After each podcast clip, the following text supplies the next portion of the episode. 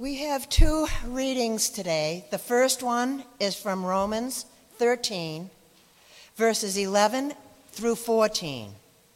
You may stand if you are able.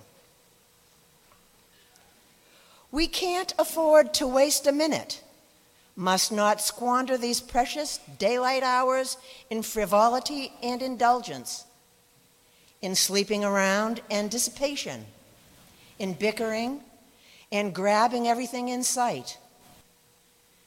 Get out of bed and get dressed. Don't loiter and linger, waiting until the very last minute. Our second reading is from Matthew 24, verses 36 through 44. But about that day and hour, no one knows, neither the angels of heaven nor the Son, but only the Father. For as the days of Noah were, so will be the coming of the Son of Man. For as in those days before the flood, they were eating and drinking, marrying and giving in marriage, until the day Noah entered the ark, and they knew nothing until the flood came and swept them all away. So too will be the coming of the Son of Man. Then two will be in the field. One will be taken, and one will be left. Two women will be grinding meal together. One will be taken, and one will be left. Keep awake, therefore, for you do not know on what day your Lord is coming. But understand this: if the owner of the house had known in what part of the night the thief was coming, he would have stayed awake and would not have let his house be broken into. Therefore, you also must be ready, for the Son of Man is coming at an unexpected hour. This is the word of God for the people of God. Thanks be to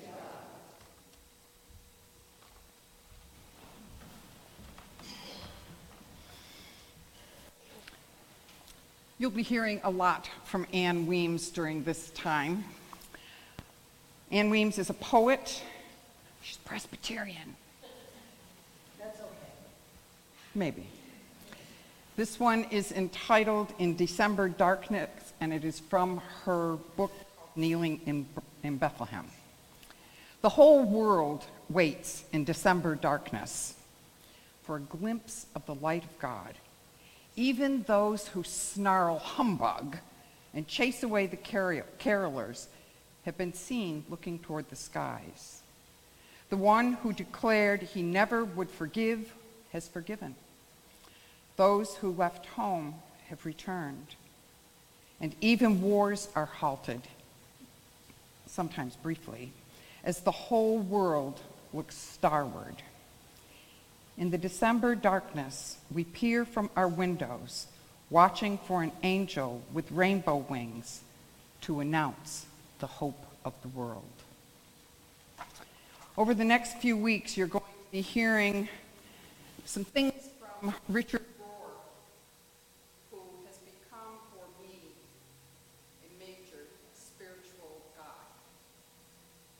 book, The Universal Christ, is being read by this one nest that I'm aware of. This particular book is written with Patrick Boland, and it's called Everything Is Sacred, and it is reflections on the Universal Christ. So you'll be hearing those things, which is a change, just saying. When we come to this time of year, we start making lists. Now, I know when my mother used to make a list, the first thing she would put on the list, so when she was finished with making the list, she had one thing to cross off.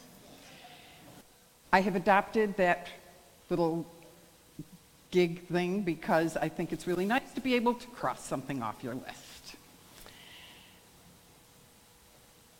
Children write Christmas lists to Santa. And I'm not 100% sure at what age you start telling kids that Santa isn't bringing their presents.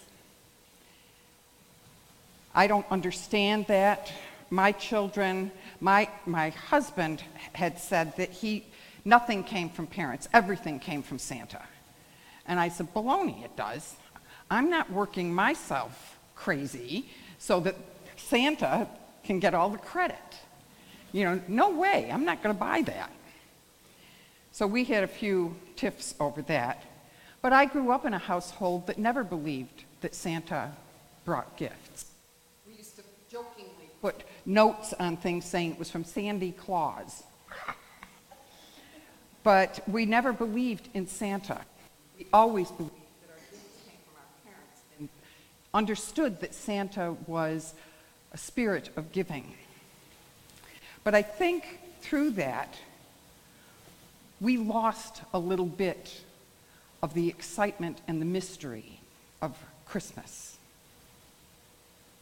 I do remember that we kept the nativity on a buffet in the dining room, and as you got older, you were able to put the Christ child in the manger on Christmas Eve. And I remember the first time that I was allowed to put the Christ child in the manger. And it was the most fantastic feeling that you got to hold. Well, it was kind of dented and messed up a little bit because it had been dinged up a few times. But we got to put that in the manger. It was awesome. But we still, even as adults, have issues with mystery. We don't like the idea that we can't explain everything right down to the last detail. We need to have everything written down, and it all has to be perfect. Now, I've been here almost 6 months, and we haven't had a perfect bulletin yet. Not one. Oh, well, it's not that important. I also had a very close friend that told me that beauty is in the imperfections. Took me a while to wrap my brain around that, but I really do like that idea that beauty is in the imperfections. But in the Universal Christ, what Rohr is trying to get us to wrap our brains around is that there is something sacred in every single thing we see, touch, hear. It's all got a spark of the sacred. Whether it's a leaf, whether it's a person, whether it's a kitty that climbs into your lap because they missed you because you've been gone for a few days. All of this is exciting and sacred and holy. As we rush through this season, with all of our to-do lists and all the things that we have to bake, buy, write, all those things, we forget about looking for the sacred in the everyday stuff. Brother Lawrence is one of my favorite people to rely on. He was just a measly monk. He worked in the kitchen, and he most often was found in the kitchen of his monastery scrubbing pans. And he said, God is as present in the scrubbing of pots and pans as he is when you kneel to receive the Eucharist. Now, for most of us, we scrub pots and pans much more often than we kneel to receive the Eucharist. So do you think of the washing pans as being sacred? Do you think of that as a holy moment? Change your way of thinking about it. Open your heart to the potential of thinking of the sacred in everything. Now, my sister is visiting. Raise your hand. And I said to her yesterday that I needed to get here early because I wasn't sure what was going to be done in the sanctuary. Now, I should have known better, because I should have known that you are people that take care of your stuff and you know what you're supposed to do and you do it. But when I walked in the door and I saw how this sanctuary looked, and I saw the beauty of that pyramid that's nothing I've ever seen before, I was almost moved to tears, because I thought, this is a church that will do fine without a pastor. You don't need a pastor. You know how to take care of yourselves. You want a pastor. You like the idea of having somebody else do this stuff, but you don't need a pastor.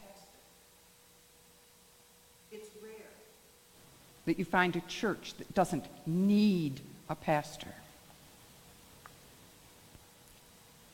But you also get kind of stuck sometimes. That's the way we've always done it. We've never done it that way. And that's one of the things that I'm bringing to you, is that change is not horrible. Change can be exciting. Change can be filled with hope. Think of what happened long ago, when people were talking and prophesying about the Son of Man, when they're talking about this Savior, they're looking for a king, somebody that's going to come in and lead an army to defeat the Romans. They're not looking for Jesus. They're looking for something altogether different. And it was after they heard Jesus that their hearts were changed. And when their hearts were changed, their lives were changed. And that's what Advent can do for all of us. That's what Advent is for. It's a time of expectation. It's a time of looking for God in everything. We forget about hope. We're not people who live hopefully. We're real good at complaining, real good. But we don't know how to live in hope, because we can't even define hope adequately. What does it mean to hope? It's not a wish. It's not a wish list. It's got a little bit of mystery in it. You can't just say, I'm hoping to be saved. I'm hoping that my life will change. Everything has something underneath it. Every story has a backstory. And Jesus came into this world, and we know the rest of the story going into Advent. We know the rest of the story. So can we see beyond what really happened to see where the hope is? Because the hope is the important part. We have been given a gift, and we need to accept that gift with gratitude. Now, I don't know about you, but I heard very little about gratitude around the many Thanksgiving tables that I was present for. And I think part of it is because there were 60 people, a lot of people who hadn't seen each other in a long time. There were a lot of people that I hadn't seen in a while. They hadn't been there because of COVID. They lived far away, all that sort of stuff. But then one girl who's very close to my granddaughter, her cousin, who lives in Chicago, started crying. And she said, we never do this where we are. I want to move here. Look, all these people are family. All these people are related to me, and I don't even know them. And she cried for about 2 hours because she had to go home the next day. And my Emily looked at me and she said, how do we get Evie to stop crying? She's ruining her last night here by crying instead of being happy because she is here. And I thought, now there is something that'll preach. that we worry or cry about things that that are going to happen rather than enjoying what we have. Life is not easy. Life is very messy. Most of life is messy. And if we're looking for something neat and orderly and predictable, we're all in the wrong business. Mistakes are going to be made. People are going to be hurt. And we can complain about it, or we can work to stop those things. For every person who is really happy today, there's somebody else who is very miserable for a variety of reasons. But if we don't see those people because that inconveniences us, we're missing an opportunity to see the sacred in them, to give them a spark of hope. The hope is not ours. The hope belongs to everyone. Let us be those people who can show others that there's hope, that there's love, and that there's light in the darkness. May it be so. Amen.